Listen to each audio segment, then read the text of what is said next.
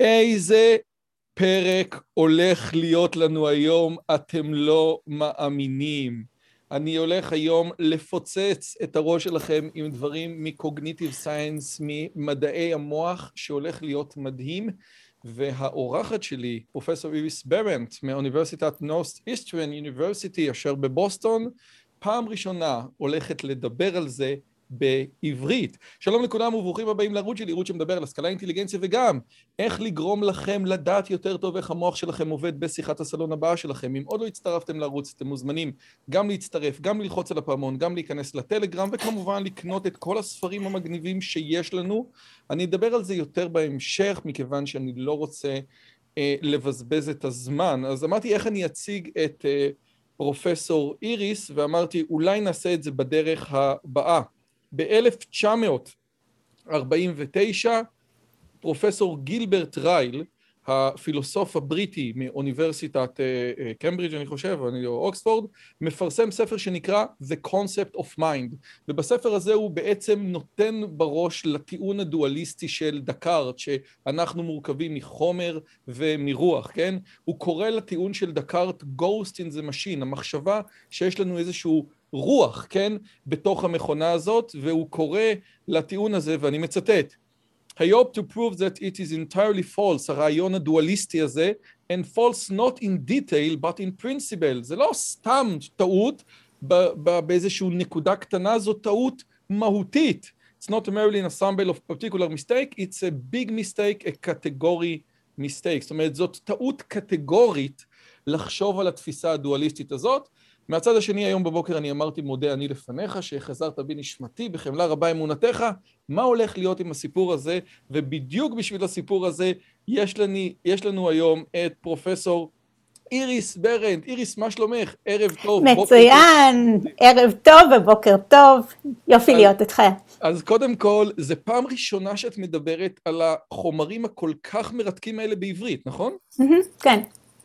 אז אני חייב להגיד, הספר שלך הוא ספר שקיבל המלצות של חומסקי ושל פינקר, וכאילו אנשים ממש רציניים, יש לך עוד ספר על התפיסה הפונולוגית של מוזיקה ודברים כאלה, אבל uh, בעצם את פרופסור בבוסטון לקוגניטיב סייאנס, למדעים הקוגניטיביים, לאותו תחום שאם פעם היו לנו לצורך העניין השאלות שהוא עסק בהם היו שייכות לאולמות לפילוסופיה ולסמינרים לרבנים, היום אתם לוקחים את השאלות האלה ומכניסים אותם למעבדה, נכון? אפשר בעצם... בהחלט. את זה.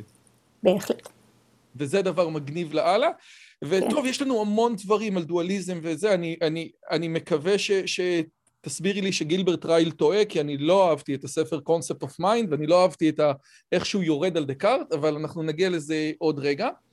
מכיוון שההתחלה של המחקר שלך, לא המחקר הנוכחי, עסק בלינגוויסטיקה דרך העבודה של חומסקי ודרך העבודה של פינקר, אני מרשה לעצמי, תכלס כי זה הפודקאסט שלי, לשאול אותך שאלה אחת על זה ואז נתחיל. מקובל? אז עוד פעם, בגדול זה הולך ככה, יש לנו את הרעיון הזה, את הספר 1984 של אורבל, שבעצם אומר השפה היא בעצם הכלי שיוצר את המחשבה, אין מחשבה ללא שפה, הפוזיטיביסטים יגידו שזה מה שוויטגינשטיין התכוון במשפט האחרון בטרקטטוס לוגי פילוסופי שלו, מה, שראו, מה שאי אפשר לדבר עליו, יש לעבור עליו בש, בש, בשתיקה. כנגד זה טוען פינקר כ... זה לא נכון. זה לא נכון שהשפה היא יוצרת את הדברים האלה. במילים אחרות, בעולם שאין בו את ה... אני לא יודע, שאין בו את המילה מוות, אנשים עדיין ימותו. בשפה שאין בה את המילה מוות, אנשים עדיין ימותו. אין דבר שאי אפשר, או אין רעיון שאי אפשר לנסח בכל שפה. זה נכון שהוראות למדיח כלים בשפה סווהילית ייקח יותר זמן לנסח, אבל אם ננסח את הדברים לאט לאט לאט, נוכל בסופו של דבר לנסח כל רעיון בכל שפה. זאת בעצם הטענה המרכזית של פינקר באינסטינקט הלשוני ובדברים אחרים. אז קודם כל, האם הטענה הזאת היא נכונה? אני אומר אותה בסדר? אני חושבת שזה קצת יותר אה, דק מזה, ההבחנה כאן היא אחרת. אה, אז רק שנשים את, את הנושא על השולחן, השאלה היא לא אם אתה תמות אם אתה לא יודע, שכ... אם אין לך את המילה למוות, זה ברור שזה לא תלוי בך. השאלה היא אם אתה אה, מסוגל לתפוס קונספטים שעבורם אין, לה, אין לך מילה. האם הלשון היא אכן מעצבת את החשיבה. וזה, כמו שהצגת אותי יפה מאוד, וזה באמת הסיבה שאני והרבה אחרים הלכנו למדעים קוגניטיביים, זה לא בגלל שמעניין אותנו לבדוק אם זה לוקח לך 200 או 250 מילי סקנד ללחוץ כפתור, אלא כיוון שאנחנו מעוניינים בשאלות הגדולות, השאלות ששמו אותם על השולחן פילוסופים כמו דקארט, אה, כמו אפלטון, ומה שאנחנו עושים זה הולכים למעבדה ובודקים. אפשר, החדשות הטובות זה אפשר לבדוק את השאלות האלה. אה, מאז שפינקר כתב את ה-language instinct, שהיו לפני, של, בשנת 94, אה, נכון? עברו הרבה שנים. התמונה המדעית היא איפשהו באמצע. בהחלט ידוע שניתן לייצג קונספטים, מושגים שעבורם אין לנו מילים.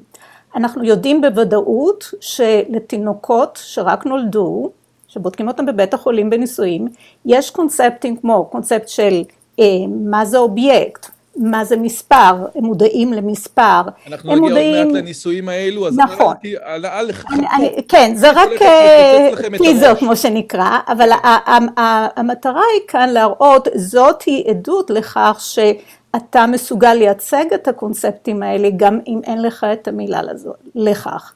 אז זוהי הוכחה שמילים בשפה אינן הכרחיות לחשיבה, ואכן אפשר לראות שיש חשיבה גם אצל חיות. שהם אף פעם לא, יהיה, לא, לא תהיה להם שפה. אנחנו נראה אז הטענה החזקה הזאת היא ששפה הכרחית לחשיבה היא מוטעית. יש, אה, ובעניין הזה פינקר צודק. מאידך, יש עדויות שנתקבלו מאז שמראות שיש קונספטים ספציפיים שכנראה נרכשים אך ורק אם יש לך מילים דומות. למשל, הקונספט של מספר רקורסיבי, זאת אומרת המספר שאנחנו משתמשים במתמטיקה, 1, 2, 3, מיליון, מיליון ואחד וכולי, נראה מעדויות שהתקבלו מאז, בשנים האחרונות, שהקונספט הזה נרכש אך ורק כאשר לאנשים יש אה, מונחים למספר בשפה. אז לשפה יש תפקיד, אך מאידך היא גם לא הכרחית לחשיבה. אז זה בערך איפה שאנחנו נמצאים היום. לא, וא', תודה רבה, זה, זה, זה מדהים ומרתק. רציתי לשאול, יש חוקר ישראלי הולנדי שבשם גיא דויטשר, הוא כתב. שני uh, ספרים, ובעצם הוא כן. אומר, אני מסכים עם פינקר, שבכל שפה, בר, בר, ברוב השפות אפשר להגיד אה, את, את רוב הדברים, אבל הוא אומר, שפות לא נבדלות בזה במה שהן מאפשרות לך להגיד, אלא במה שהן מחייבות אותך להגיד. לצורך העניין, כאשר אני אומר באנגלית, הוא נותן את הדוגמה, I, yesterday I had a dinner with a friend, אני לא מחויב להגיד לך מה המין של הבן כן. אדם הזה, האם הוא גבר או אישה, לעומת זאת בעברית אתה לא יכול להגיד את ודאי. זה בלי להגיד. ואומר, יש, יש משמעות. בהחלט. אבל המשמעות של השאלה הזאת היא לא כמה מסובך, זה לא עניין של computational complexity, כמו שאומרים, זה לא כמה אתה צריך להתאמץ כדי להגיד משהו באנגלית לעומת כמה שאתה תגיד את זה בסווהילי, אלא השאלה שמאחורי כל זה היא, האם ההבדלים הלשוניים האלה קובעים את החשיבה. זה הסיבה ש... אה, שדויטשר קוראים לו? גיא דויטשר, נכון. אה, שאני מכירה את העבודה שלו, רק אה, חסמתי את שמו. שדויטשר מעלה את השאלה הזאת מלכתחילה. העניין הוא כאן איך הלשון קובעת את החשיבה, לא המורכבות של השפה עצמה. ואני רוצה להדגיש שיש כאן, ואז השאלה כאן במה אתה, למה אתה מתכוון כשאתה אומר הלשון קובעת את החשיבה. שוב, זו שאלה אמפירית ויש המון המון ספרות על זה. יש כמו שאומרים cottage industry, המון המון המון מחקרים שמראים שאם אתה אומר משהו קצת אחרת מבשפה אחרת, אם אכן אתה מדגיש את המין של זכר או נקבה, או אם אתה מדבר על מי עשה מה וכולי, הדברים האלה כן יש להם אפקטים מאוד קטנים על החשיבה. למשל, אה, ביפנית, מחקרים של לרה בורודיצקי מסטנפורד שמראים, הייתה בסטנפורד, שמראים שביפנית כשמישהו עושה פעולה לא מכוונת, תאונה, נפלה לי הכוס ונשברה, אתה לא מציין מי עשה את זה. המחקרים שלה מראים שדוברי יפנים, יש להם היכולת שלהם כתוצאה מזה לזהות מי הוא זה שאכן האשם בתאונה כביכול, קצת נופלת מזאת של דוברי אנגלית שהם כן מציינים את מי עשה את זה. הרעיון הוא אם אתה לא אומר מי עשה את זה, אתה לא, התפיסה של אה, אה, אה, אחריות מוסרית היא איכשהו פחות מיוצגת. זה נכון, ויש מיליון מחקרים כאלה, ואותו דבר לגבי ג'נדר, לגבי מין וכולי וכולי וכולי, אבל אי אפשר מכאן להגיד שאם בשפה שלך לא מציינים, אם אתה יפני אתה לא יודע מי אחראי מוסרית למה שקרה, זה גזעני, זה לא נכון, זה מוטעה וזה ניתן להפריח את זה בקלות. אז השאלה המרכזית כאן היא לא אם אתה יכול לראות שיש איזה שהם הבדלים קטנטנים שנובעים מהשפה. השאלה היא, האם יש קונספטים שבאופן עקרוני אתה לא מסוגל לייצג, אתה לא מסוגל לחשוב עליהם. אם אתה לא מבין ששלוש וארבע הם מספרים שונים, ושההבדל בין שלוש וארבע אותו דבר כמו מיליון ומיליון ואחד, אין לך קונספט של מספר, וזה לא משנה מה אתה תעשה, אתה לא מסוגל להבין דברים, אם אין לך את זה, אתה לא תבין דברים שאני מבינה ושאתה מבין. המושגים שלנו הם לא ניתנים למיפוי אחד לשני, שזו כאילו מה שאומרים lost in translation, אי אפשר לתרגם אותם. יש עדויות אפילו לזה שזה הרבה יותר, תאונה הרבה יותר, הרבה יותר עמוקה והרבה יותר נוקבת מהאתגר שאתה הצגת מצד דויטשר, זה נכון, כשזה מגיע למשל למספר רקורסיבי. אבל מאידך זה גם לא נכון שאם אין לך מושגים אתה לא יכול לייצג קונספטים בסיסיים, זה פשוט לא נכון. אוקיי. Okay. כי ו... אנחנו רואים את זה בתינוקות וחיות. מעולה, מעולה, מעולה, ו- ודווקא בגלל שאת נכנסת כבר לתוך התחום, אז אני רוצה להיכנס באמת לתחום, לתחום שלשמו התכנסנו, זה Blind Storyteller. עכשיו, okay. הספר הזה בעצם מראים בן אדם שהוא שם את היד, כמו בשלושת הקופים, אמנם זו אמנות מודרנית ירחם השם, אבל לא נורא, אה, והוא בעצם שם את היד, ובעצם אותו בן אדם שמספר את הסיפור לעצמו לגבי המציאות שלו, הוא עיוור, הוא לא כן. יודע כן. את מקורות הידע שלו. האם נכון להגיד שהעבודה שלך, השאלה המרכזית, או השאלה הגדולה שמעסיקה אותה, או הבעיה הגדולה שמעסיקה אותה, זה מקורות הידע, מאיפה אנחנו יודעים דברים. נכון? בדיוק. זאת השאלה? לגמרי, והמסקנה, או התזה היא, אכן אנחנו עיוורים לטבע האנושי שלנו, והעיוורון נובע מהטבע האנושי. שזה, שהוא בעצם מכיל שני דברים, ונגיע אליו יותר מאוחר, שזה כן. דואליזם מצד אחד, ואסנשליזם, אה, יהיה לי קשה לרגע, אני אגיד את זה טוב, שנייה, אסנשנליזם. אסנשליזם. בסדר, נשמה, את יודעת. או מהותניות, שזה לא יותר טוב. מהותנות, כן, שבערך מהותנות זה אחד הדברים, זה מאוד מוזר, כי בשיח הפרוגרסיבי היום להגיד מהותנות זה כמעט מילה גסה וחשוכה של דוסים, כן? אישה זה אישה, גבר זה גבר. אנחנו ננסה לראות, כן? איך יכול להיות שאנחנו מדברים על, על, על דברים, האם באמת יש דבר כזה מהותנות? אז לזה נגיע. אז בואי בעצם... אנחנו יוצאים, אה, אה, וזה לא רק ה Blank Slate, זאת אומרת, כשפינקר כותב את ה Blank Slate, הוא בעצם אומר, האדם הוא לא לוח חלק, מה שלא, מה שלא כותב על ה Blank Slate, על הלוח החלק, mm-hmm. שה, שמה שבאמת יגרום לבן אדם להבין זה החוויות, mm-hmm. הניסיון, כן? ה experiment, בן אדם נולד לוח חלק ועליו אתה כותב, אומר פינקר זה לא נכון, בן אדם לא נולד לוח חלק ויש לו איזה 500 או 400 ומשהו עמודים שהוא מוכיח מכל מיני דברים. ואוקיי, בסדר, בן אדם לא נולד לוח חלק, אבל, אבל, אבל, אז מה יש לו, עם מה הוא נולד? ובעצם את אומרת שכאשר אתה שואל את האדם הממוצע, מה, עם מה בן אדם נולד ועם מה בן אדם לא נולד, אז הם מתבלבלים, זאת אומרת, הם חושבים שדברים שבן אדם נולד איתם, שתינוק קטן, דברים שהוא יודע מראש, הוא לא יודע מראש, ודברים שהוא לא יודע מראש, למעשה המחקר אומר שהוא כן יודע מראש. בדיוק. אז, אז הייתי שמח לקחת את הדוגמה של מה שבני אדם חושבים שבן אדם יודע מראש, כמו לצורך העניין facial expression, שזה רגשות, ואולי דוגמה אחרת של מה שהוא לא יודע מראש של מספרים, אז אולי נתחיל עם שני הדברים האלה? אוקיי. את, נשמה. אז בוא נקדים את זה ונקדים את השאלה, כן? כי פינקר כתב את הספר שלו, והוא לא שכנע אף אחד. העולם המדעי לא נמצא אפילו קרוב להסכמה לגבי השאלות האלה, למרות שיש טונות של מחקרים שמתעדים מה התינוקות שרק נולדו יודעים, הם יודעים הרבה.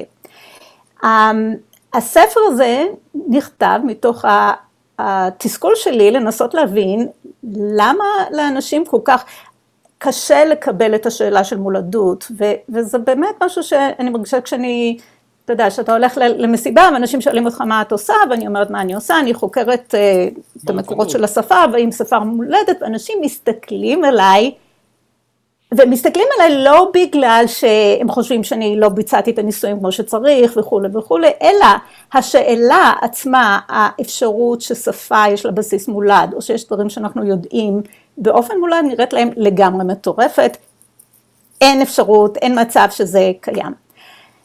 אז הספר הזה ניסה, נכתב בניסיון להבין למה אנשים חושבים בצורה כזאת. אני רוצה רגע לחדד, כי את נתת פה עם ריקרדו, את נתת נקודה שכל כך עניינה אותי, כי בעצם אם, אם, אם את שואלת אנשים כמוני, כן, למה אנשים לא שמים פס על הספר של סטיבן פינקר? בגלל שהספר של סטיבן פינקר הוא שני צעדים, לא צעד אחד, אבל שני צעדים מלהגיד, אוקיי, יש תיאוריות גזע ויש איי-קיו ואיי-קיו שונה וזה גנטי ותפיסות פרוגרסיביות היום לא מוכנות לקבל את זה כי כולם נולדו אותו הדבר. את חידשת משהו שאני חושב שהוא מדהים. את אמרת, אוקיי, אבל לא כל דבר, יש, יש דברים שניתן לדבר על גנטיקה של איי-קיו שבאמת יש להם social policies, אבל עושה רושם שאנשים מתנגדים לכל דבר שהוא קשור לאינייט, גם אם אין לו קשר לפחות ישיר נכון, לפוליסיס, נכון. ומפה הבאת את הטיעון שלך, וזה נכון. באמת החידוש שלפי דעתי, כאילו, היה צריך לשים לב אליו, אני לא שמתי לב אליו בהתחלה, ורק אצל ריקרדו, כאילו, פתאום אמרתי, אה, נכון, זה החידוש. כן, כן, ואני חושבת שיפה מאוד שציינת את זה, ואני חושבת שאולי זה ההבדל בין פינקר ובני, שהוא הגיע, לת... יש לו כמה פרקים על למה הטיעונים שלו לא תומכים בגזעניות, הם לא תומכים באפליה, הם לא תומכים באפליה של נשים, אבל זה בא בסוף הספר. הטיעונים שלי באו קודם, אבל אני חושבת שאנחנו מסכימים בעניין הזה. כן, זה, זה, זה בהחלט לא... אה, הנקודה העיקרית, וזה ההבדל בין הממצאים שלי ואלה של פינקר, שבעצם הם לא מבוצעים, הטענה של פינקר של ה Blank Slate היא בעצם לא מבוססת על ממצאים במובן הזה שהוא לא הלך למעבדה וניסה לבדוק מה אנשים באמת חושבים. הוא הניח שאנשים יש להם בעיות עם הנושא של מולדות אבל הוא לא בעצם בדק את זה. מסתבר שכשבודקים את זה רואים שהאינטואיציות שלנו לגבי מה מולד הן מאוד ספציפיות וכמו שציינת כשזה מדובר ברגשות למשל האם אושר, האם לא רק אושר אלא הבעה של אושר על הפנים, כשאתה שואל... האם חיוך זה שמח, חיוך זה שמח. האם חיוך שמח, אז אם תיקח תינוק, אז מה שעשינו בניסויים האלה, הצגנו בפני הנבדקים ניסויים שנעשו עם תינוקות שרק נולדו, והציגו להם מצבים מסוימים, ושאלנו אותם, בוא אתה תשחק את המדען, תגיד לנו מה אתה מצפה שיקרה, ונתנו להם את כל ההסבר של מה קורה. אז למשל, אם לוקחים תינוק... רגע, רגע, שנייה, אני יודע, או חושב שאני יודע, שאתה מראה לתינוק פרצוף של בן אדם שמח ועצוב, או יפה ומכוער, הוא הולך ליפה, הוא הולך לשמח. זה סתם אגדה, או שזה באמת נכון? לא תינוקות שנולדו. לא תינוקות שרק נולדו, אין להם שום העדפה ל... אה, במקרה הספציפי הזה של אה, פרצוף שמח לעומת פרצוף כועס. המעשים, הניסוי נעשה ולא נמצאה העדפה. מה זה תינוקות שנולדו? כאילו, יש, את אומרת המון... בבית חול... כמה ההגדרה... זה? עד שלושה חודשים? לא, עשרים ו... מ-0 עד, אני חושבת שזה 72 שעות. תינוקות שנבדקים בבית החולים, בזמן שהם נולדו. רגע, רגע, רגע. אני, אני, אני, אוקיי, אז בסדר. אז אוקיי, שלום. האם יש תינוק שנבדק ב-72 שעות הראשונות שלו מה הוא כן יודע? בהחלט, ועשינו את הניסויים האלה, חלק מהם אני השתתפתי בהם. אז תינוקות ש... איזה אימא מטורפת נותנת את הילד שלה אחרי, אחרי 48 שעות? תשמע, היא עייפה, מסכנה. מכרתם את זה כבייביסיטר. כן, בוודאי. הניסויים שאני לא מעורבת בהם, זה ניסויים של אליזבת ספלקי בהרווארד, הראו שתינוקות למשל, איזארד, ורוניק איזארד, זה המחברת הראשונה למאמר הזה, שיצא ב-PNAS, מקום מאוד מכובד, והראו ש... תינוקות שרק נולדו, ואני מדברת בבית החולים, מודעים למספר, זאת אומרת אם אתה מציג להם נגיד ארבע אורות וארבעה צלילים, ארבעה אורות כן וארבעה צלילים, או ארבעה לעומת 12, הם מעדיף, ואתה בודק, מה שאתה בודק כאן זה את העדפה שלהם שהיא נבחנת ב... עד כמה הם יסתכלו על האורות, כמה זמן הם מבלים בלהסתכל על האורות כשהמספר הוא תואם, 4 ו-4 לעומת הוא לא תואם, 4 לעומת 12 נאמר. והממצא הוא שתינוקות שרק נולדו מעדיפים להסתכל על המספר התואם ומכך אנחנו מסיקים שהם אכן יש להם ייצוג של מספר. רגע, רגע, סליחה. יש להם ייצוג של מספר פרימיטיבי, פרימיטיבי. אולי יש להם ייצוג של סימטריה, סליחה שאני אומר לך. איך סימטריה? לא, 4 ו-4 זה יותר סימטרי מ-4 ו-12. איך שאתה לא קורא לזה, ראשית כל זה, זה, זה לא סימטריה במובן הזה שזה לא אותה מודליות, אחת זה ארבע נקודות לעומת ארבע צלילים, אין כאן, זה לא, זה לא רואים אותם, זה לא שני דברים, זה לא, okay. אוקיי. סימטריה זה דבר שמייצא, שדורש ייצוג ויזואלי, כן, וזה לא, זה לא, לא לעניין כאן, אבל מה שלא תקרא לזה, הם רגישים למספר. הם מגיבים אחרת כשהמספר זהה לעומת המספר לא זהה, ויש להם כל מיני controls כמו שצריך כדי לבדוק שזה אכן המספר, מה שקובע כאן. שאנחנו, זה מספר אחד, מספר, אז הם, רק שאני, רק להבהיר, הקונספט של מספר שיש לתינוקות שרק נולדו, וגם לחיות בעצם, זה לא המספר שיש לך ולי, הם לא יוכלו לזהות את ההבדל בין, בין למשל אה, שמונה ותשע, או בין עשר ואחת עשרה, הם יכולים, לה, כשהמספרים הם גדולים, כל מה שהם יכולים זה לזהות יחסים אה, אה, בין, שהם יחסים גדולים, אבל לא, אין להם מספר מדויק. התפיסה הזאת היא תפיסה שנוצרת הרבה אחר כך בעזרת לשון. אבל תינוקות שרק נולדו, יש להם הבנה בסיסית של מספר, אה, מחקרים אחרים מראים שתינוקות שרק נולדו יש להם הבנה בסיסית של פיזיקה, של פיזיקה אינטואיטיבית. למשל, אם אתה תציג תינוקות, תציג להם שני אובייקטים, אז יש כדור שהוא נייח ואז בא עוד כדור שבא ומגיע אליו ומתנגש בו. מצב אחד, מצב אפשרי, אז הכדור בא, מתנגש בו, וזה שנייח מיד ממשיך לזוז לאור, לאורך אותו מסלול. לעומת בא מתנגש, זה יושב כאן, חושב רגע, ואז מתחיל לזוז או באותו מסלול או במסלול אחר, מצב בלתי אפשרי. אם התינוק היה לומד את הנושא הזה מתוך צפייה באובייקטים פעם אחר פעם, אז תינוקות שרק נולדו, אנחנו לא היינו מצפים מהם להיות, אה, להבחין בין שני המצבים האלה.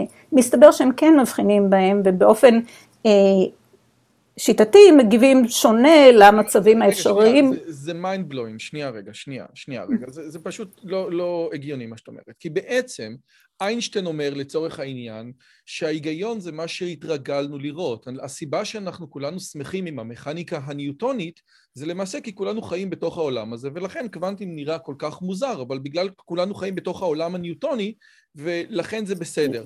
אבל את אומרת שאותו מלאך שמלמד את התינוק בבטן את כל התורה כן. כולה, מלמד אותו גם מכניקה ניוטונית. וכאשר כמעט, הוא... כמעט, וכאשר כמעט. הוא משכיח ממנו את התורה, את המכ... עדיין נשאר לו משהו כן. מהמכניקה הניוטונית הזאת. בדיוק. זה, זה קצת בדיוק, זה לא מכניקה ניוטונית כי הוא לא, הוא מקבל, אה, הוא מקבל את האפשרות של אה, תנועה אך ורק על ידי אה, מגע. אה, כן, מגע, אין אה, משיכה מרחוק, אין מש... כוח משיכה, אין מגנטיזם, כל הדברים האלה לא. אבל כן, הבסיס הזה של, אה, של החלק הזה של המכניקה הניוטונית, נכון, בדיוק, מהמלאך, בדיוק. זה, זה, נכון. ולכן בספר הקודם שלי, אתה יודע זה מצחיק, כי הספר הקודם שלי שהוא על... יש עובר, יש העובר עם המלאך ועם האותיות, בדיוק מהסיבה הזאת, זה המשל שציטטתי בפתיח, כן? בבקשה, בבקשה, אגב, לא משל, אמיתי לגמרי. אז רגע, שנייה, רגע, רגע, שנייה, אז אני רוצה רגע לקחת את זה. עכשיו, יש ניסוי לגבי המספר, מי שלא נוח לו עם הדוגמה של איריס, יש ניסוי, אני חושב, של קרן ויין, שבעצם מראים לתינוק מאוד קטן, עכשיו אני לא יודע אם זה 72 שעות או חודש. הם זקנים, שישה חודשים או יותר משישה חודשים, זה הם כבר באוניברסיטה.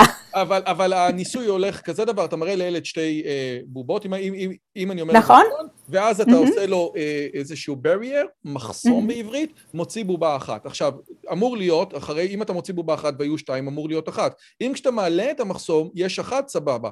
אם כשאתה מעלה את המחסום, יש שתיים, אז זה משהו לא הגיוני, ופתאום אתה רואה שהוא מקדיש יותר זמן להסתכל, הוא אומר, רגע, רגע, רגע, משהו פה לא מסתדר לי. אבל עכשיו את אומרת, עזוב, זה ניסוי עם גריאטריה, עם המחלקה של אנשים בארבעה חודשים, אני לא קונה את זה, הם בינתיים הלכו ולמדו.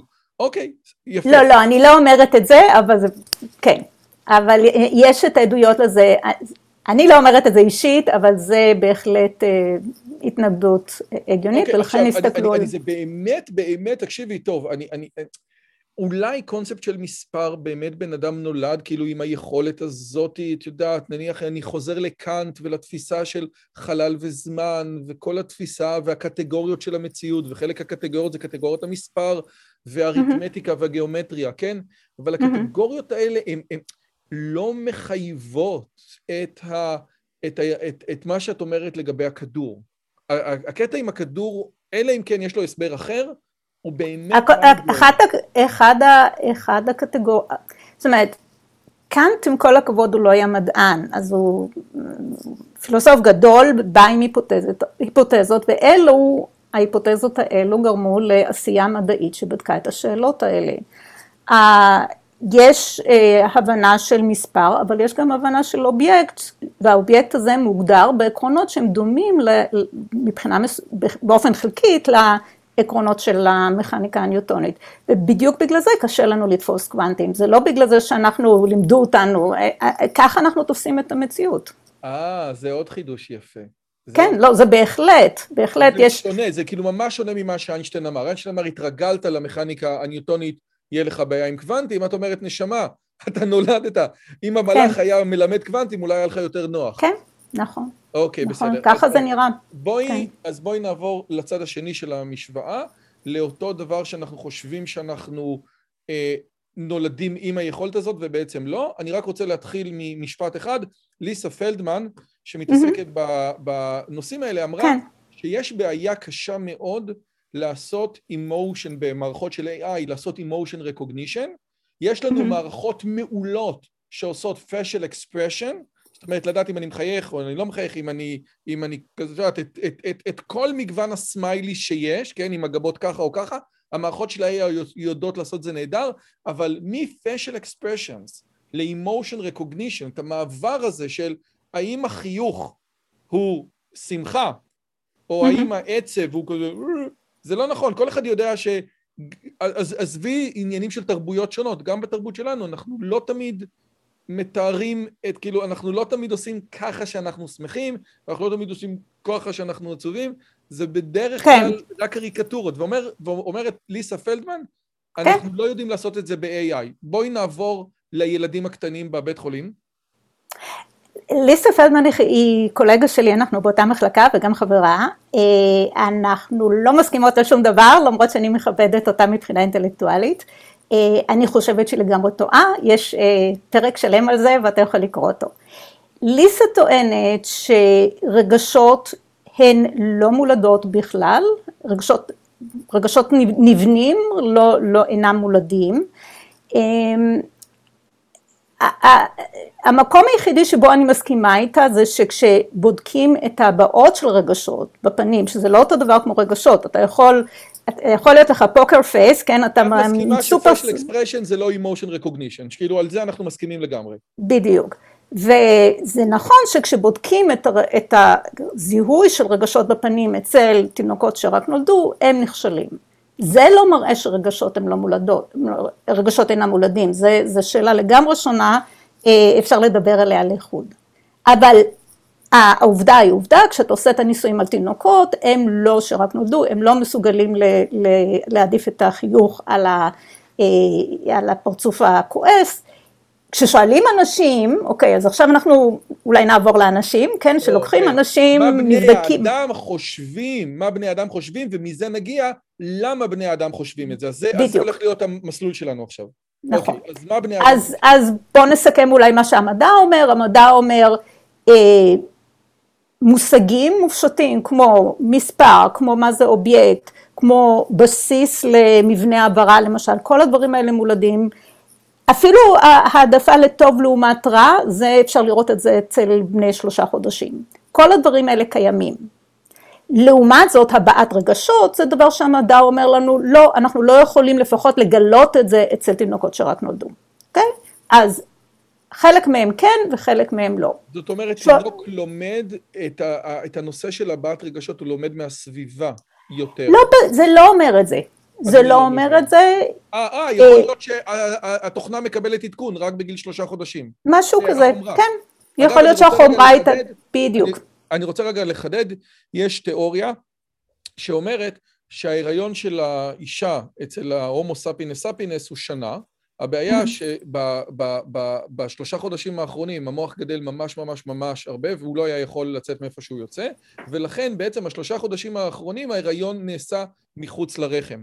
כשאני אומר את זה להרבה מאוד חברים שיש להם ילד חדש, בייחוד חברים בנים, אני אומר להם, תקשיבו טוב, בשלושה חודשים פתאום אתה תראה שמשהו משתנה, פתאום הוא יפסיק להיות עובר. מבחינתך, תדע לך, שלושה חודשים ראשונים תן לאמא לשחק איתו, הוא עדיין עובר, הוא עוד לא בן אדם. ואתה, והרבה אנשים מעידים בצורת ליי כזאת, וואלה, בשלושה חודשים פתאום אתה מתחיל לראות איזשהו קשר. האם גם זה יכול להיות העניין הזה שפתאום עשו עדכוני חומרה בשלושה חודשים ולכן התחלנו לראות דברים אחרים? אנחנו לא יודעים בדיוק את הסיבה. כשניסוי מקבל תוצאות, מה שנקרא null results, שאנחנו לא מקבלים הבדלים בין תנאים, כל מה שאנחנו יכולים להגיד זה לא מצאנו. יש אמרה באנגלית ש... absence of evidence is not evidence for absence. כש... לא מצינו אינה ראייה, אומרים חז"ל. ב... יפה, תחזור בבקשה. לא מצינו אינה ראייה. בדיוק, אז זה בדיוק העניין. לא מצינו, ואנחנו לא יודעים למה. בן אדם אומר, שפינקלשטיין אומר, לא מצאנו עדויות לדוד המלך. תחפש שוב, מה כן. אני אגיד לך? תחפש שוב. אולי. אינה ראייה. אז במקרה הזה, כל מה שאני יכולה להגיד לך שלא מצאנו, השאלה של רגשות מולדים, אפשר לדבר עליה אחר כך, זו שאלה מאוד מורכבת. מה שמעניין זה מה קורה כשאנחנו לוקחים אנשים מהרחוב ושואלים אותנו, תגידו לנו, רבותיי, הנה ככה עושים את הניסויים האלה, לוקחים את התינוק, מביאים אותו למעבדה, מראים לו את שני הפרצופים, כמו שדיברנו, תגיד לנו מה יקרה, אתה המדען. הולך לפרצוף השמח. ודאי. לא נכון, אבל זה מה שהם חושבים.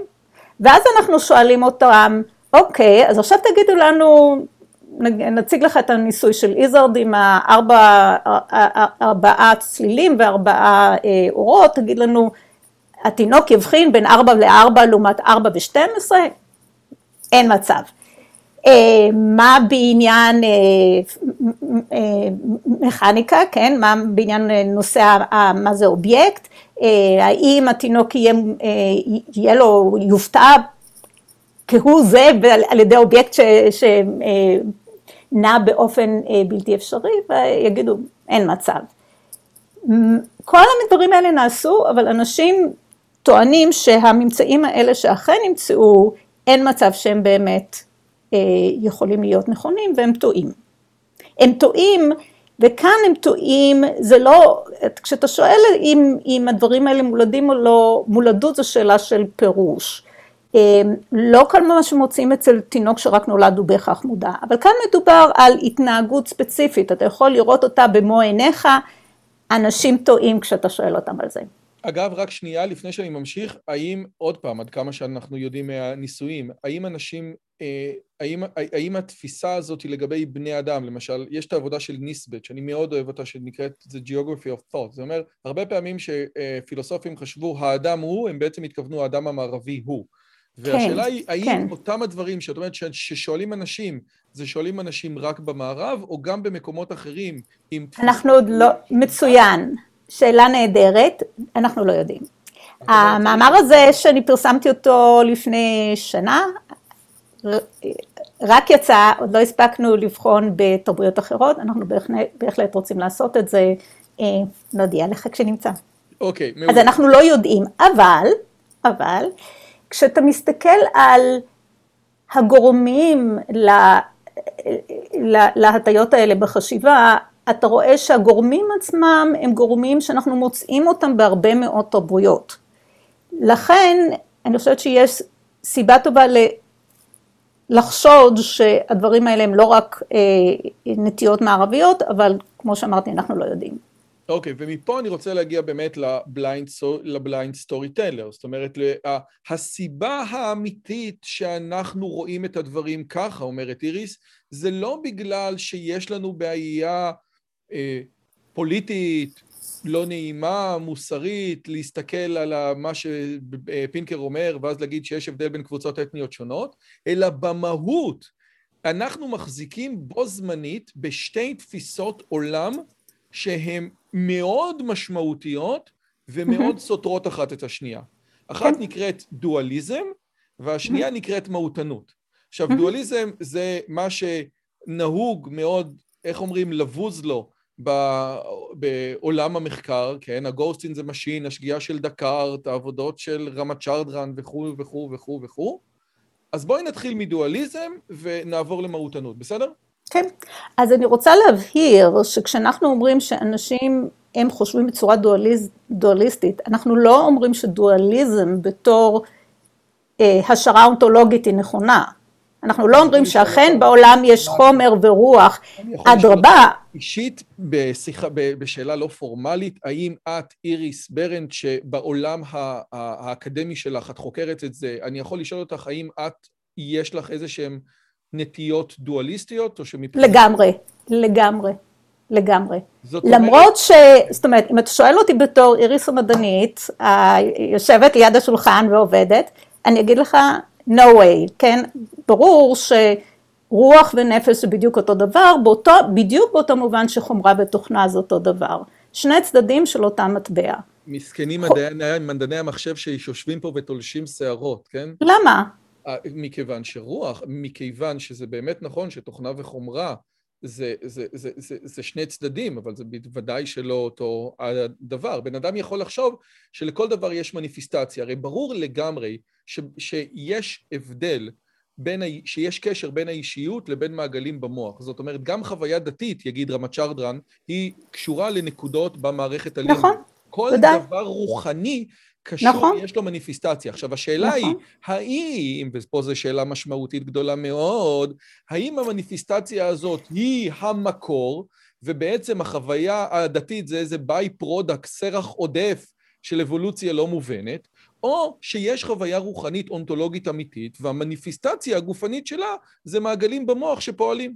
אלה ש... אלה אני ש... לא יודעת, אני לא יודעת ואני לא יכולה לענות לזה, ועד כמה שזכור לי, אפילו ישעיהו ליבוביץ', שזה בן אדם שמשכמו ומעלה, אה, חשב על האפשרות של דואליזם בצורה רצינית. הבעיה הפסיכופיזית, הוא באמת... הבעיה הפסיכופיזית. אחד, אבל, אבל, אבל הנקודה היא שבן אדם אבל... שיש לו תפיסות, אני רק אגיד מילה, בן אדם שיש לו תפיסות דואליסטיות, אה, אה, אה, עדיין יכול להיות חלק מתוך העולם המדעי בזה שהוא אומר למקור הרוחני יש מניפיסטציות בעולם החומר ואותם אני יכול לחקור, נכון או לא? זאת אומרת... כן, כן, ואכן ליבוביץ' היה מדען מעולה, אבל זה לא הנקודה כאן. אז יש כאן, בואו, אנחנו צריכים לדבר על דברים מדעיים. בוא ננסה, נעשה סדר, כן? יאללה. אם אתה שואל אותי בתור מדענית, ההבנה שלי של העולם היא שהעולם הוא עולם של חומר, העולם שאני חוקרת הוא עולם של חומר. כל מה שאני מתארת במעבדה, למשל אני מדברת על אובייקט, או אני מדברת על ידיעה, ידיעה של אובייקט, כן?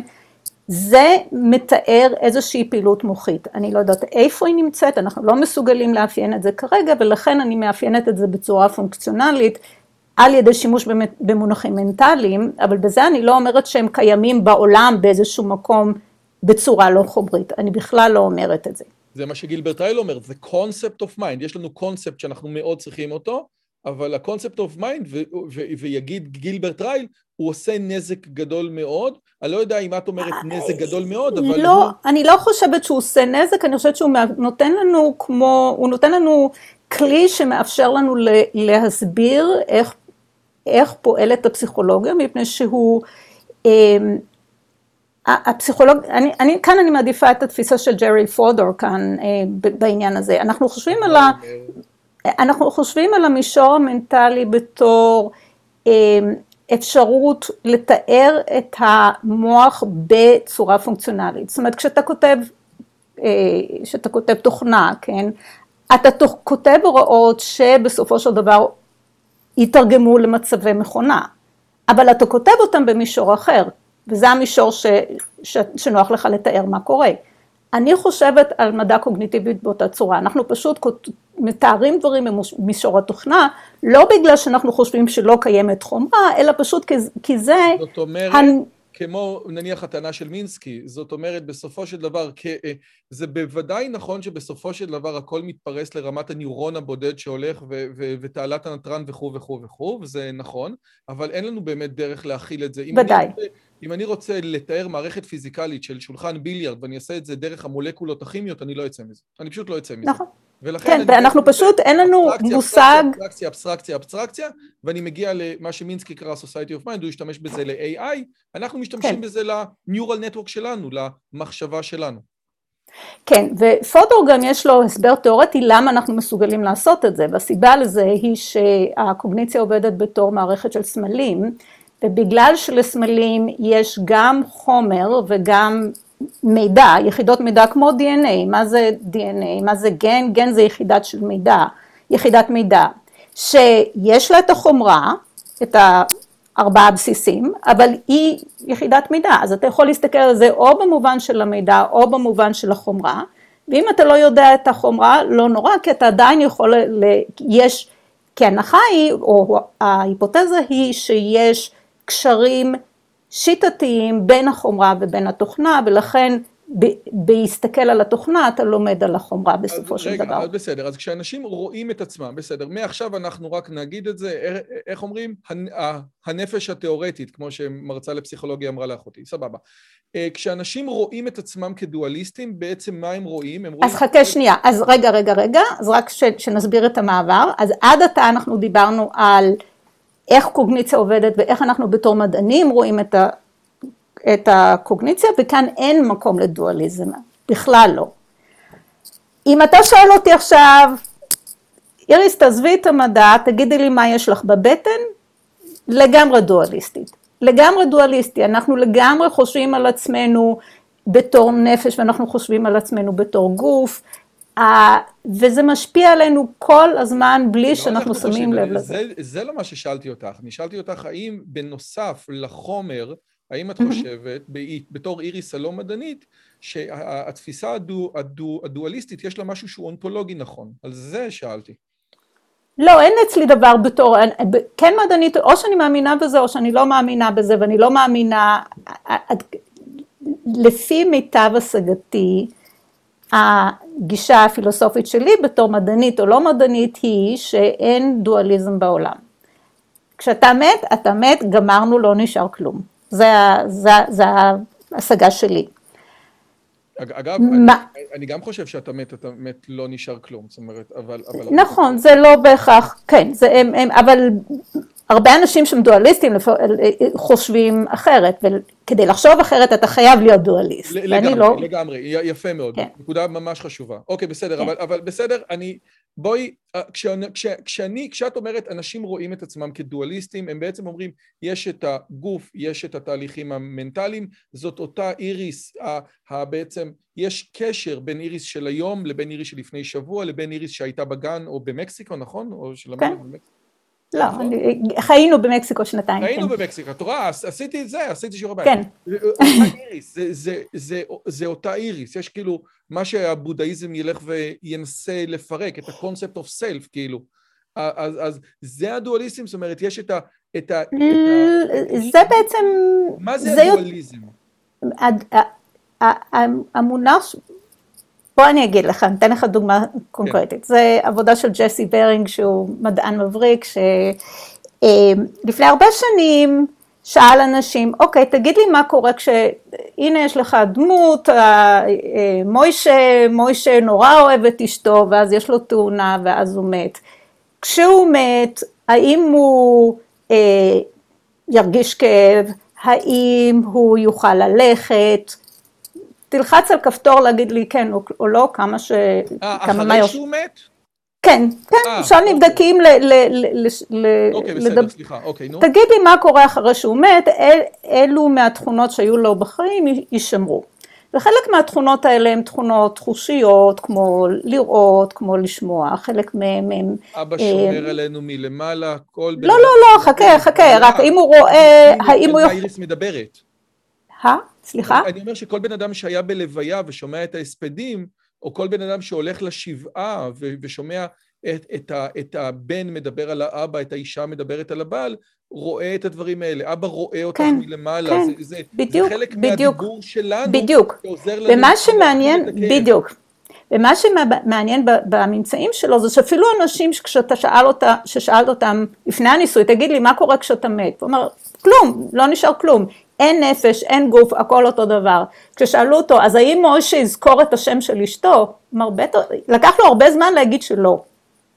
זאת אומרת, באיזשהו מקום הוא עדיין חשב על האפשרות שהמחשבות משתמרות לאחר המוות, זה סימן היכר של דואליסט. אוקיי, okay, המחשבות, אוקיי, okay, אז חלק מסימני ההיכר לפחות, שוב, ועוד פעם, לא מעניין אותי פחות מה דקארט אומר על זה, אלא ודאי. יותר מעניין אותי מה בני אדם תופסים לגבי זה. בדיוק. ובעצם חלק מ... או, או, והשאלה היא, האם זה בסדר להגיד שהתפיסה הדואליסטית אצל רוב בני האדם, בוודאי מי שלא למד את מורה נבוכים, זה שהמחשבות משתמרות אחרי המוות.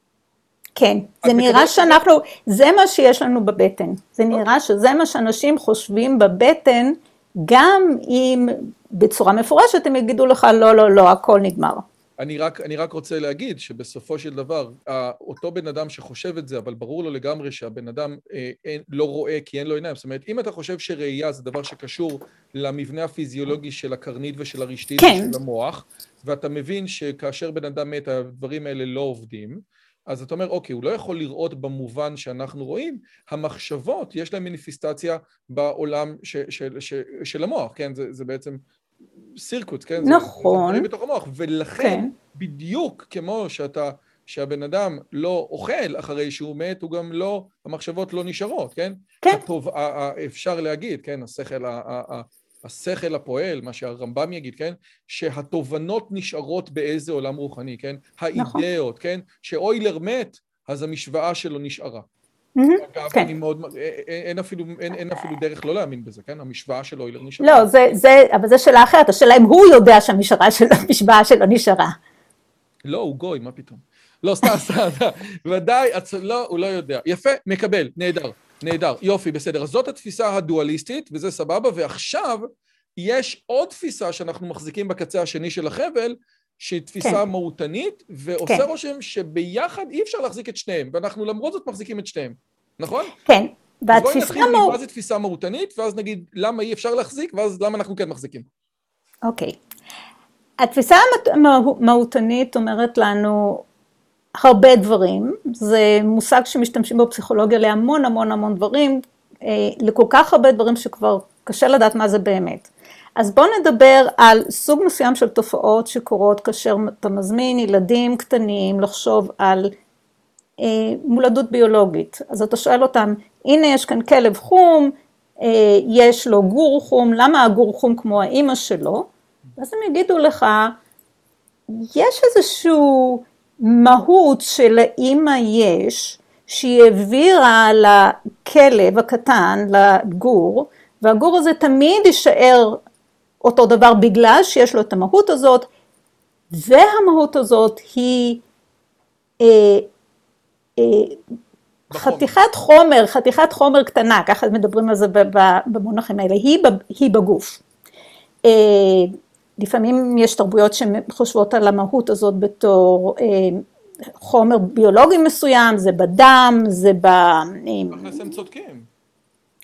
צודקים. כאילו יש אינטואיציה ש, שזה, זאת אומרת, בין היתר, כן, הכלב הזה, הצבע של הכלב, בין היתר עובר ב, באיזשהו כן. חומר קטן, אמנם זה דרך... כן. אז יש לזה אלמנטים נכונים, נכון, יש לזה, האלמנט הנכון הוא שאכן תורשה מבוססת על העברת חומר, מה שלא נכון בזה זה שהחומר הזה הוא בלתי משתנה, ש, שה, שכל הרעיון הזה של, הרי של ברירה טבעית מתחיל בזה שיש טעויות ברפליקציה, כל הדברים האלה הם לגמרי בלתי אפשריים למהותיות, מפני שבתפיסה המהותית אתה שומר על המהות הזאת ולכל חברי המין, אה, כל הכלבים חייב, חייבת להיות להם בדיוק אותה מהות ולכן לא, ת, לא אין אפשרות... סליחה שאני אומר, כן?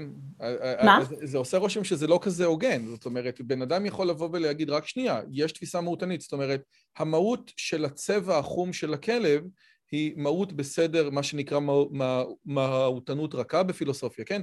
יש הבדל בין המהות של הצבע החום של הכלב, שמה שאריסטו יקרא, מה שנקרא סיבה מקרית, הכלב גם היה יכול להיות בכלב לבן, אבל יש דברים שיש משהו שמחזיק את הכלב הזה, כן? הרי אחד הדברים שאנחנו בתור אנשים, התובנה המטורפת ביותר של ה-AI זה ש-AI יודע לזהות בין כלבים וחתולים, אבל הוא צריך המון תמונות.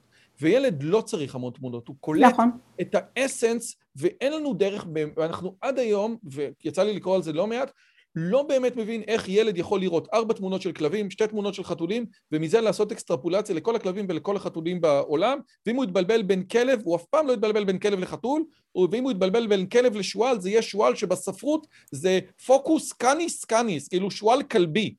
אז איך זה, זה לא בדיוק, יש באמת, כמו שאפלטון דיבר, כן, על עולם האידאות, יש איזה,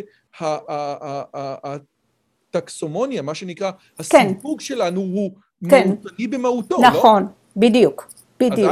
אז, אז, אז, אז קטגוריות כאלה, אני לא יודעת אם אתה צריך את המהותיות לזה, ואנחנו יכולים לדבר על AI ועל הבעיות של AI בשיחה אחרת. רגע, את אומרת שהקטגוריות האלה לא קשורות למהותנות?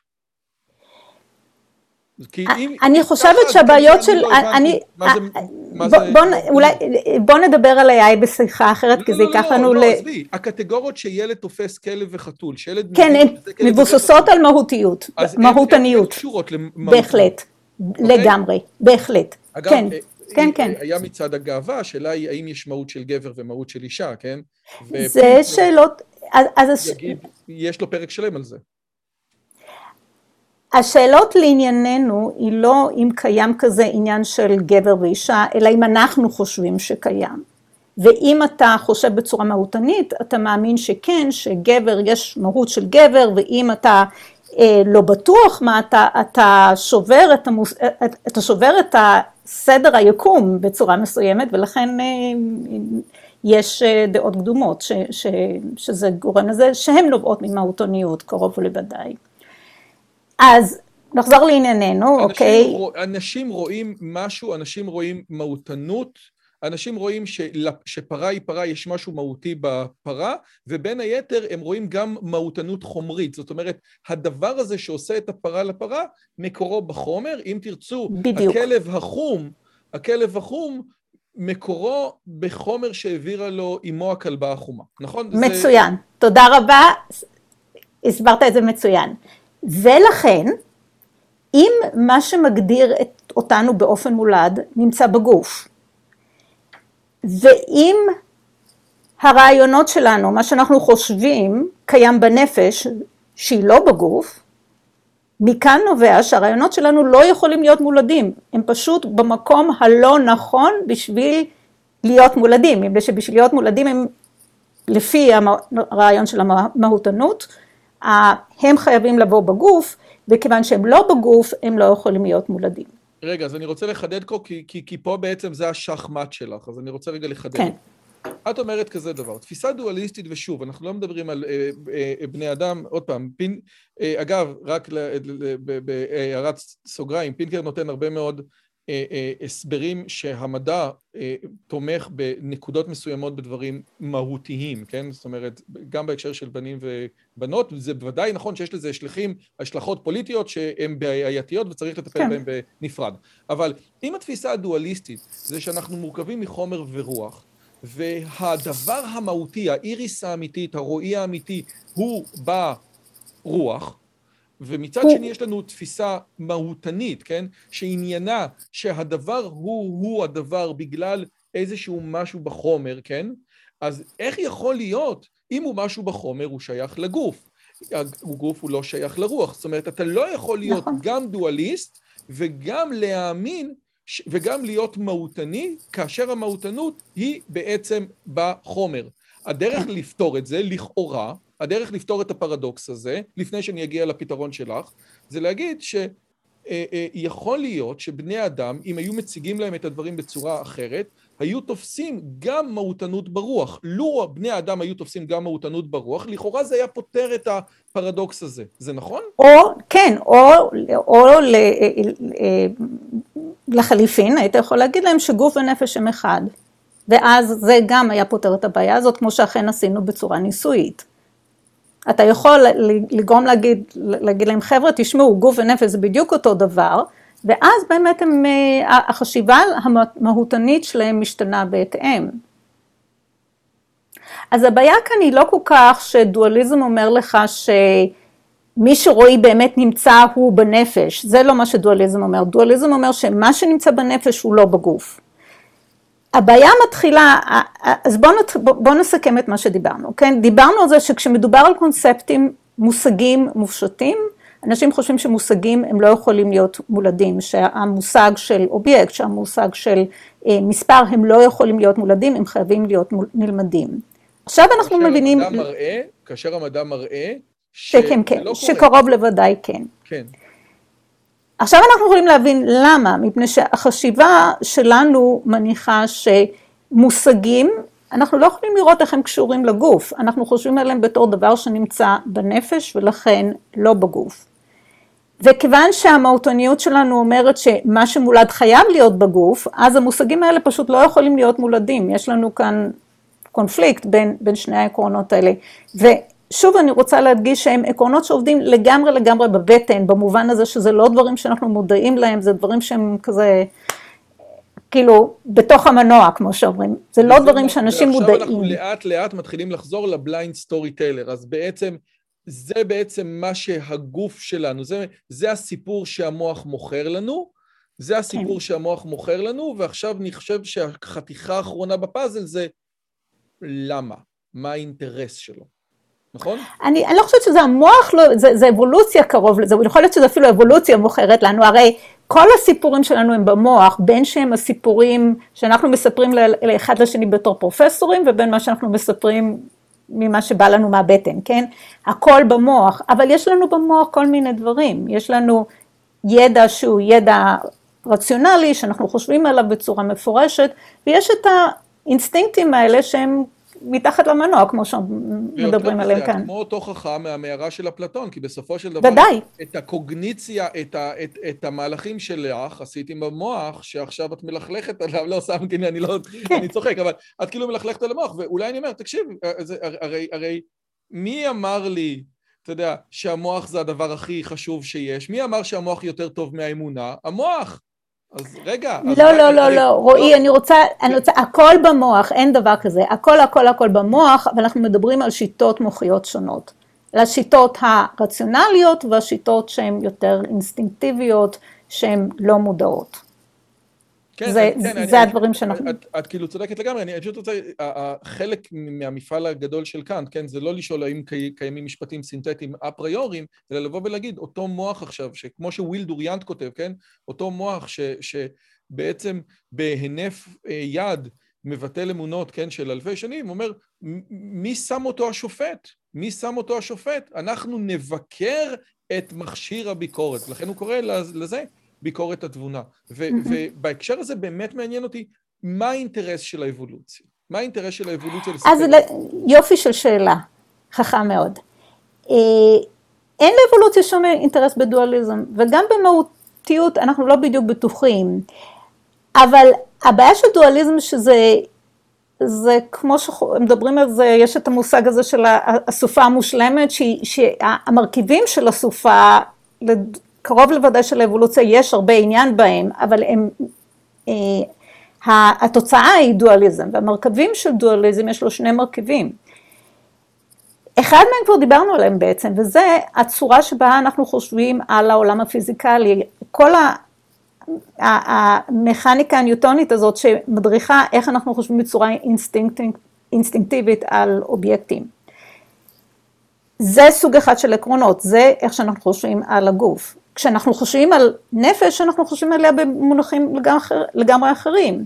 אה, אם אתה תראה אותי פתאום קמה והולכת ואף אחד לא, לא יתנגש בי, אתה לא תהיה מופתע בכלל. אתה יודע שאני בתור סוכנת עצמאית, אני יכולה לעמוד ולעשות את מה שאני רוצה. אתה יודע את זה בגלל שבצורה אינסטינקטיבית, אה, אפילו תינוקות קטנים, אה, משליכים את ההנחה שלאחר יש נפש, ואתה משליך לאחר, אתה מסביר את, ה, את ההתנהגות של האחר ושל עצמך במונחים של המטרות שלו, של החשיב, מה אתה יודע, מה אתה מאמין, מה אתה רוצה, כל הדברים האלה זה מצבים... אני, אני, אני רוצה לחדד, כי, כי אני חושב שמי שלא שמע אותך, לא, מי, מי שלא שמע אותך קודם לא יהיה לו ברור.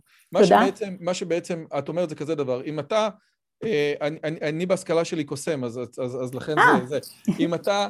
אה, אם אתה רואה שפתאום משום מקום כדור ביליארד מתחיל לזוז, אתה תהיה מאוד מופתע, מאוד מופתע, מכיוון שלכדור ביליארד עצמו אין אה, שום, אין, בוודאי במדע המודרני, ש, שה, אה, שאין נפש לחפצים.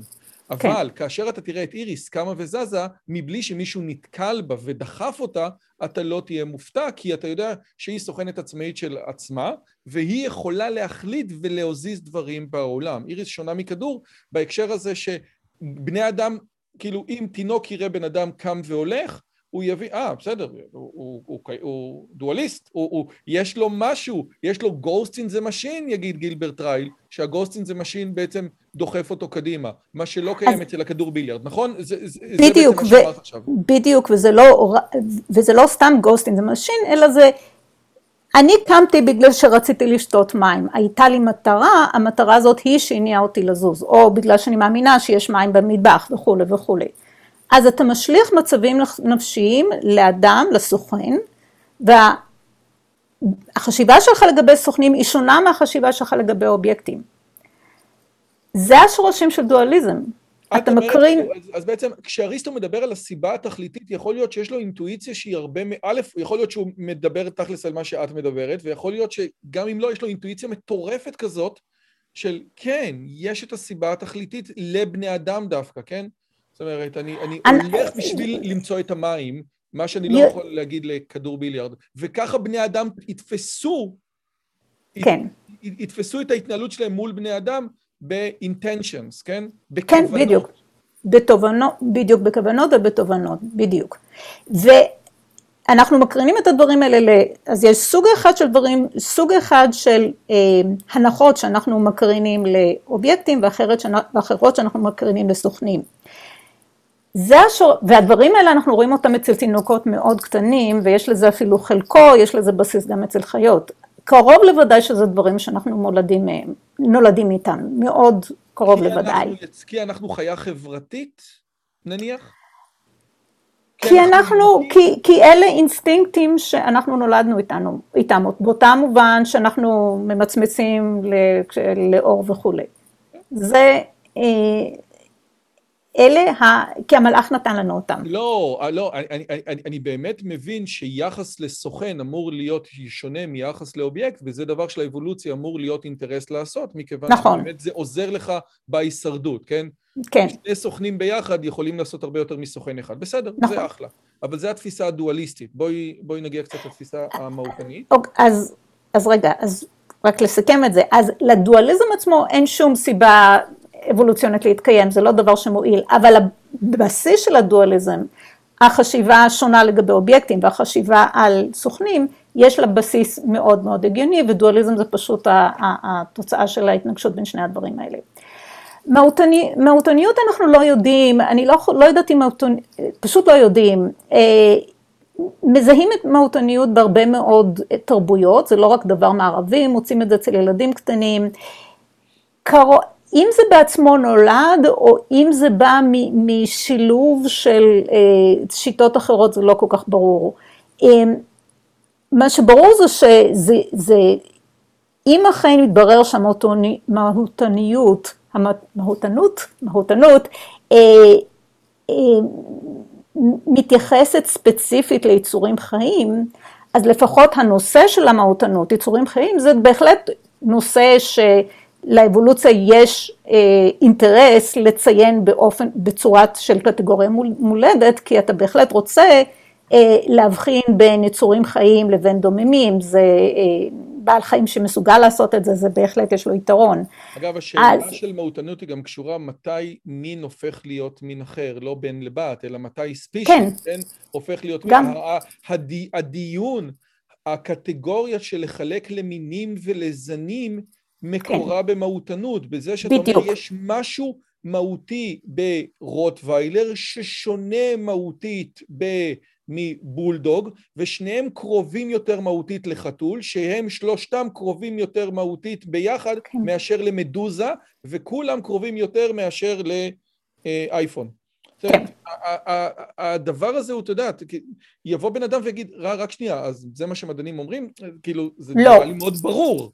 לא, זה לא מה שמדענים אומרים. אז, אז, אז בואי תחדדי את זה שוב. זה מה שמדענים, זה מה, מה שמדענים של מה שמדענים קוגניטיביים אומרים לגבי איך אנחנו חושבים, לא לגבי איך ביולוגיה פועלת. התפיסה הביולוגית היא לא תפיסה מהותנית. התפיסה הביולוגית היא הכל על, על, לגבי זה שמינים כל הזמן משתנים, יש כל הזמן טעויות ברפליקציה. בגישה המהותנית זה לגמרי בלתי אפשרי, ולכן... אפשר להיות מהותני ולמרות זאת לבוא ולהגיד, יש טעויות לפעמים באפליקציה, זאת אומרת, אני חושב שהתפיסה שלי בתור בן אדם, אה, אפילו לא דתי, היא באמת תפיסה מהותנית, כן? כלב שונה מחתול, בולדוג שונה מרוטוויילר, יכול להיות שיש לפעמים טעויות באבולוציה, ואז דברים, את יודעת, הדברים על הקצה, כן? אה, את יודעת, יש פרח, יש פרח, יש צומח ויש מדבר, אה, יש צומח ויש חי, ויש את הבן לבן, יש חי ויש בן אדם ויש את הבן לבן, כן? יש כאילו את כל המקומות האלה שבקו התפר, בסדר, אני מוכן לקבל שיש בן לבן, אמרנו את זה כמה פעמים, שהמשנה אומרת שאורנגוטנג נמצא בשלב שהוא לא חייב, הוא לא בן אדם, הוא בן לבן, יש לו הלכות מיוחדות כי הוא, הוא כבר ממש קרוב אלינו, כן? אז, אז אני כן מוכן לקבל את זה, אבל האם, האם העובדה שאני מוכן לקבל טעויות, אה, מוטציות, טעו, טעויות בשכפול אומר שאני לא מהותני? או שאני לא מהותני קשה? אולי, את בטוח אתה לא מהותני, תראה, מה שאתה אומר לי כשאני שואלת אותך שאלה באה מכל המקורות, תחשוב שיש לך תזמורת במוח, אוקיי? כל מיני כלים מדברים באותו זמן. כל מה שאנחנו רואים כשאתה אה, אומר משהו זה המנגינה. מי מהכלים משתתף בזה, אנחנו צריכים לגלות לחוד. אז יכול להיות שיש משהו שהמהותנות מזמרת, וכנגדה היכולת הרציונלית שלך אומרת משהו גם כן במקביל. במקביל. העניין הוא שכל הצלילים האלה באים. פחות או יותר ביחד, אז קצת קשה לדעת מי אומר מה. אז זה קצת קשה לענות על השאלה הזאת כפי שהיא. יכול להיות ששניהם ביחד אומרים את זה. תקשיבי, הפרק האחרון שלך בספר נקרא Why, is, why uh, it all matters. עכשיו, mm-hmm. אני לא יודע, בגלל שהאנגלית שלי היא לא ברמה של להבין ניואנסים, האם את מתכוונת למה, למה זה משנה בכלל מה שכתבתי, או למה זה הכל בחומר? לא, למה זה משנה? אה, אז בסדר, אז יופי, זה מה שרציתי לשאול. בסדר, כן. כי אמרתי, לא, זה היה יכול להיות, את יודעת... אוי, וואי, טוב. איזה לימוד כזה, וואי, זה טוב, מה, היא, את רואה, והיא הביאה לנו, אין רוחניות. לא חשבתי על זה. ראית, ראית, אז האנגלית שלי כן טובה. האנגלית שלך מצוינת, אני כתבתי עכשיו מאמר שנקרא On the Matter of Essence, שבאמת מציג את ההשערה הזאת שהמהותנות היא חומר, אבל לא חשבתי את זה לגמרי שם. יפה, אבל יכול להיות ש... ואז, אז בואי תגידי לנו, ואולי זאת באמת השאלה שתסכם את הבאמת דיון סופר סופר מרתק וכל כך כיפי, מה, למה זה משנה? למה זה משנה? חוץ מזה להמון דברים, להמון דברים. וצריכים את הטנייר, וצריכים, את יודעת, וצריכים פרופסור חבר ועניין עניין, שזה חשוב, למה זה משנה באמת? זה משנה מפני שברגע שאתה מבין ש... תחשוב על זה ככה, אנחנו מספרים את הסיפורים שלנו, הספר נקרא The Blind Storyteller, אנחנו כותבים את הסיפורים שלנו ואנחנו כותבים אותם ותחשוב על זה שאנחנו משתמשים בשני צבעים, אחד דואליזם ואחד זה המהותנות. שני הצבעים האלה הם הצבעים שבהם אנחנו כותבים את סיפור ההבנה שלנו של המציאות שלנו, המציאות הפסיכולוגית שלנו, המציאות החיצונית שלנו. יש הרבה מאוד אנשים שהבינו שדואליזם חשוב ושמהותנות חשובה, מה שלא הבינו, אף אחד לא גילה לפני זה, זה ששני העקרונות האלה בעצם נמצאים במתח אחד לעומת השני. ברגע שאתה תופס את זה, יש שורה שלמה של תופעות שאתה רואה אותן באור חדש. אמ, למה אנחנו, למה אנשים אה, יש להם גישות אי רציונליות לגבי המוח? למה אנשים יש להם דעות קדומות כלפי מחלות פסיכיאטריות? למה, אה, איך אנחנו חושבים על רצון חופשי? אה, כמה מהבעיות שיש לנו ב-AI אפילו, יש, אני חושבת שיש לי איזה עבודה על זה עם הקולגה שלי גארי מרקוס שחוקר AI. ההנחות שלנו לגבי איך המוח עובד ואיך, ואיך הקוגניציה עובדת, אה, כולן נקבעות על ידי שני העקרונות האלה והעקרונות האלה מוטעים. אז כל המסקנות בכל התחומים האלה הם אה, מועדות לפורענות, ומה שאני עושה בספר מראה את הפורענות בהתרחשותה בכל אחד מהתחומים האלה. וואו, זה, תקשיבי, זה באמת באמת מעניין, כאילו הרעיון הזה של אה, האם באמת העקרונות האלה, אה, אה, סליחה, העקרונות האלה מוטים, הם biased, הם לא מוטעים, כן. נכון? הם, הם מוטים הם... וההטייה גורל, לא, לכן לא. גורמת לטעויות. כן, אבל זה באמת באמת מעניין, זה, זה, זה, זה, זה באמת, איך, איך, כנראה שהדבר הכי מורכב על פני הפלנטה הזאת זה המוח האנושי. אני רוצה לסכם ב, ב, בציטוט, ב, במשפט האחרון מהספר שלך, שאומר The ancient Greeks, היוונים העתיקים, you might recall, inscribed the word know thyself על ה, at the entrance of the temple of Apollo בדלפי, כן? דע את עצמך, זה כאן ככה, כל ההשכלה הגרמנית מאוד לקחה את העניין הזה, דע את עצמך. The deeper we dig into the spell of core knowledge, ככל שאנחנו יותר ויותר צוללים לתוך העולם המסתורי והמיסטי, אני לא יודע, ספל, כאילו, אפשר? The wiser this advice seems. תדע לך שיכול להיות שהמוח שלך עובד עליך, ושתדע לך, ואני מקווה שהוא לא עובד על המדענים שחוקרים אותו. איריס ברנט, היה כל כך כל כך כיף, היה גם לי. מרתק, וואו. עכשיו... יישר כוח, רועי, יפה מאוד מה שאתה עושה, כיף לדבר איתך, ואני... ברוך השם, ברוך השם, זכינו להביא מדע ל, אה, ל, לעם היושב בציון. אני מזכיר, יש לי שיעורים על הרמב"ם, שאומר שלא ניתן ללמוד את התורה מבלי חוכמת הפיזיקה והמטאפיזיקה, מבלי להבין את העולם. ולהבין את העולם זה לדבר עם מדענים כמו איריס, ולנסות לראות איך אנחנו באמת, מה אנחנו רואים ומבינים. זו הזדמנות טובה גם להגיד תודה רבה לפרופסור גד יאיר, שהכיר לי אותך. אה, בספר המוח הסורר, הוא לקח מדענים מעולים מכל העולם, מדענים ישראלים, ואמר, אגב, אני מהותני חושילינג, אומר, יש מדען ישראלי הוא עובד אחרת ממדען, אה, ממדען לא ישראלי, ואין מה לעשות לגבי זה, אז תודה רבה לגדי. ושתי שאלות, שאלה ראשונה, איזה ספר היית ממליצה למי ש... אה, מי שנהנה מהשיחה שלנו ורוצה לקרוא, וקרא את הספר שלך, The Blind Storyteller, בהוצאת אוקספורד 2020. אה, אז חוץ מהספר שלך, איזה ספר היית ממליצה למי שמתעניין בשיחה שלנו לקרוא? כן לקרוא את הספרים של פינקר, למרות שאתה, אני יודעת שאתה לא, לא חביב עליך, אני לא, חושבת לא, שה... לא, חס וחלילה. תקשיבי, אני כתבתי ספר שנקרא אינטליגנציה האמת הלא נעימה. ובספר הזה את רואה יש פה את ה-DNA, את ה double helix, כן, את הסליל הכפול. ואני חושב, ו- וחלק מהעולם של האינטליגנציה, הייתי צריך לקרוא לא מהדברים שפינקר כתב. אגב, אני רוצה לחדד, אני את ה blank slate עשיתי כריכה לכריכה וציטטתי ממנו מלא. יפה, יפה, מלא יפה. מלא ציטטתי ממנו. כן.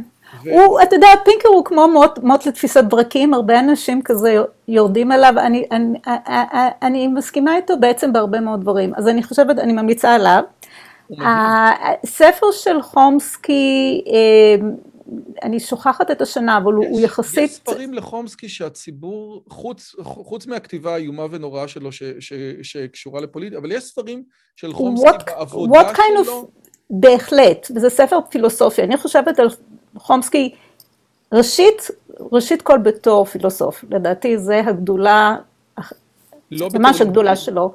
לא, ודאי שבתור בלשן, אבל מה שהופך אותו לבלשן ולמייסד המדעים הקוגניטיביים, היא השאל, הם השאלות, הן השאלות הפילוסופיות שמדריכות אותו, ובזה הוא ממש מעולה. אז את אז- אומרת, נעשה עליו מה שרבי מאיר אמר על ישעיה בן אבויה, מצא רימון, תוכו אכל, קליפתו זרק, להתעלם ממה שהוא אומר על ישראל, אבל עזבי את הסיפור הזה. אני באמת הבנתי שהכתיבה של חומסקי היא כתיבה קשה, ומה שפינקר עשה באינסטינקט הלשוני זה לנסות להביא את הכתיבה של חומסקי לעם. זה לא נכון? אה, הם, הם לא מסכימים בדיוק, אבל ב, ב, ב, הוא הביא, יש בזה משהו, אבל יש גם הרבה הבדלים ביניהם. אבל, אבל הוא כן ניסה, אה, אוקיי, אז תני לי ספר הוא- של חומסקי שאת אומרת, הוא, הוא, הוא ספר קריא לאדם המשכיל שלא... ספר קריא בהחלט, אני מצאתי כרגע את הרפרנס, אה, משנת 2016, שנקרא What kind of creatures are we? Uh, זה בקולומיה יוניברסיטי פרס, יופי של ספר, קטן ולעניין, קצר ולעניין, אה, לתת לך אה, ציטטה אה, מזיכרון, אחד ה... צ'ו- אה, חומסקי במיטבו. בגלמותו במיטבו, איך נפתרה בעיית הרוח והנפש? נפתרה בזה שמצאנו שאין דבר כזה שנקרא חומר. זה יפה מאוד. במובן הזה, שבדיוק דיברנו עליו, שהמונח האינטואיטיבי של חומר הוא לא המונח הפיזיקלי של חומר, שאנחנו לא יכולים לתפוס למשל שחומר יכול אה, להפעיל כוחות במרחק. אמ, ומזה, אז החשיבה על מה אנחנו, איזה יצורים אנו, אה, יופי של ספר, ממש, אם אני יכולה, ספר שלישי, על ידי הקולגה שלי גארי מרקוס, עם, זה הזה שמתעסק ב-AI? ב-AI, כן, אה, ואני שוכחת את שם המחבר השני שלו, אה, שנקרא Rebooting AI, אה, שבו הוא מראה איך לדעתו המגבלות הקיימות של AI נובעות מחשיבה מוטעית על טבע האדם בסופו של דבר, אז יש לנו בזה הרבה דברים משותפים. בשבילי, כי בדיוק עכשיו אני כותב את הספר החמישי שלי, שאמור, שהשם שלו זה על מכונות חושבות ואנשים שלא. והוא באמת מדבר על, על, על, על המסע המדהים הזה של AI, ואני בתור דוס עוד, עוד קשה לי עם הסיפור הזה, כי באמת עושה רושם שיש בתוך הר- הרשתות ניורונים האלה ממש מחשבה, וכששאלתי אותה, ומישהו שאל אותי, טוב, אז מה הם לא יוכלו לעשות? אז הדבר היחידי שעלה לי בראש זה להצטרף למניין. אבל חוץ מזה נראה לי הכל. המון דברים הם לא יכולים לעשות, המון דברים, אה, הוא, הוא יראה לך דבר אחר דבר, איפה ש... אה, AI לא עושה מה שאנחנו חושבים שהוא עושה, ומאוד מומלץ. בהחלט עולם מופלא. תקשיבי, זה כיף. מה, את, את, את, יצא לך פעם להיות ולעבוד בישראל, או שכאילו ממה שראיתי... אני את- באה מדי פעם, אני מלמדת, אני אעשה, אני אעשה פרסומת, אני אלמד באביבה בקורס בין אוניברסיטת תל אביב ואוניברסיטת ירושלים, נתמך על ידי האקדמיה הישראלית למדעים, על ידי מחל, המחלקה לבלשנות בשני המוסדות, אבל אני מקווה גם לדבר על הנושאים היותר רחבים רגע, של... אבל מה זאת אומרת? את הולכת לתת את זה גם בתל אביב וגם בירושלים? כן, זה, הם מארגנים, זה קורס שיהיה חלק מההרצאות בתל אביב וחלק בירושלים. ו... בגלל ו... שגדי הוא חבר טוב, אה, אני קראתי את הספר שלו ממש, ונורא נהניתי. אה, ועוד פעם, את חלק מהמרואיינים שם, אבל, אבל, הוא לא אמר, אבל הוא לא אמר מתי את מרואיינת, אז אני לא יודע מה אמרת. באמת יש, כאילו, מה התזה המרכזית שהסטודנט הישראלי הוא יותר חצוף, החוקר הישראלי הוא כזה שיש לו פחות זמן לדברים מדויקים וזה, אבל יש לו איזה אינספירציות של השראה. את רואה את זה בעבודה שלך ב- ב- ב- מול הקולגות שלך בישראל? לא, ממש לא, ממש לא. אוקיי. אמ, יש, תראה, יש, יש דברים שאנחנו בתור ישראלים חינכו אותנו ל- לא לקבל סמכות, לשאול, לפקפק, אבל תסתכל על חומסקי, הוא בדיוק אותו דבר, הוא היה יכול להיות ישראלי, אה, ישראלי כבוד במובן הזה אם הוא היה רוצה, אבל הוא לא רוצה. אני אמרתי לגדי שלא היה נעים לו לכתוב שהמוח הסורר זה המוח היהודי. כאילו, הוא מדבר, חומסקי הוא מדען יהודי, פינקר הוא מדען יהודי, את מכירה את זה ש... אני לא יודעת, יש כל כך הרבה מדענים טובים שהם לא יהודים, שיש להם את התכונות האלה. אני מבינה, אני רואה את זה בתור... מה שהחברה שלנו מעודדת, וכל אמא יהודיה וישראלית מעודדת את הילד שלה לשאול ולהיות מיוחד ולא להאמין לאף אחד ולהאמין בעצמו. ו, וגם זה בנוסף לחינוך טוב ולחשיבה ביקורתית, מעורר, מעודד מדע טוב. אני לא חושבת שזה עניין גזעי, אני לא חושבת שזה עניין דתי, אני חושבת שזה עניין תרבותי. אני כן, זה כמו שג'יימס פלין, אותו חוקר איי-קיו שנפטר לאחרונה, אמר, כן. הדוגמה הכי טובה זה, אם אימא יהודייה בארצות הברית תשמע שהבן שלה יתקבל לקבוצת הכדורסל של האוניברסיטה, היא תבכה. היא תבכה מתוך עצב, ואם אימא מאפרו-אמריקנית תשמע את זה, היא תהיה מאושרת. ואני חושב שהוא אומר, ואנחנו לא מצליחים את זה לשנות. זה, סטאור... זה, תראה, זה, זה סטריאוטיפים תרבותיים, אני, אני לא חושבת שיש כאן שום עניין מהותני, אני לא חושבת ש... אני, אני, זה, זה קצת אפילו מסוכן להעלות את זה, אבל בצורה דסקריפטיבית יכול להיות, טהורה, יכול להיות שיש בזה משהו, כי התרבויות הן אכן, אכן שונות, אבל זה בשום אופן לא דבר שהוא ייחודי לנו בצורה גזעית, או בצורה, ממש לא. זה, זה קצת מדאיג אותי. ודבר אחרון שהכי חשוב להגיד, שבסופו של דבר לא משנה, גם אם יש תרבויות שונות וגם אם יש ערכים שונים, בני אדם נבראו בצלם, וזה הדבר החשוב, כל בני אדם, כשאלוהים ברא את החיות, הוא ברא חיות למינם ואת הרמס החיה למינה, ובן אדם הוא ברא אחד. אין מינים שונים של בני אדם. יפה. מין אחד. וזה יפה. שיש לו צבעים שונים ויכולות שונות וכוחות שונים, פחות רלוונטי, כי במהות המהותנית, אחד. ולא מילים שונים. איריס ברן, תודה רבה, זה היה כיף גדול, זכות גדולה לדבר איתך. תודה רבה, רועי.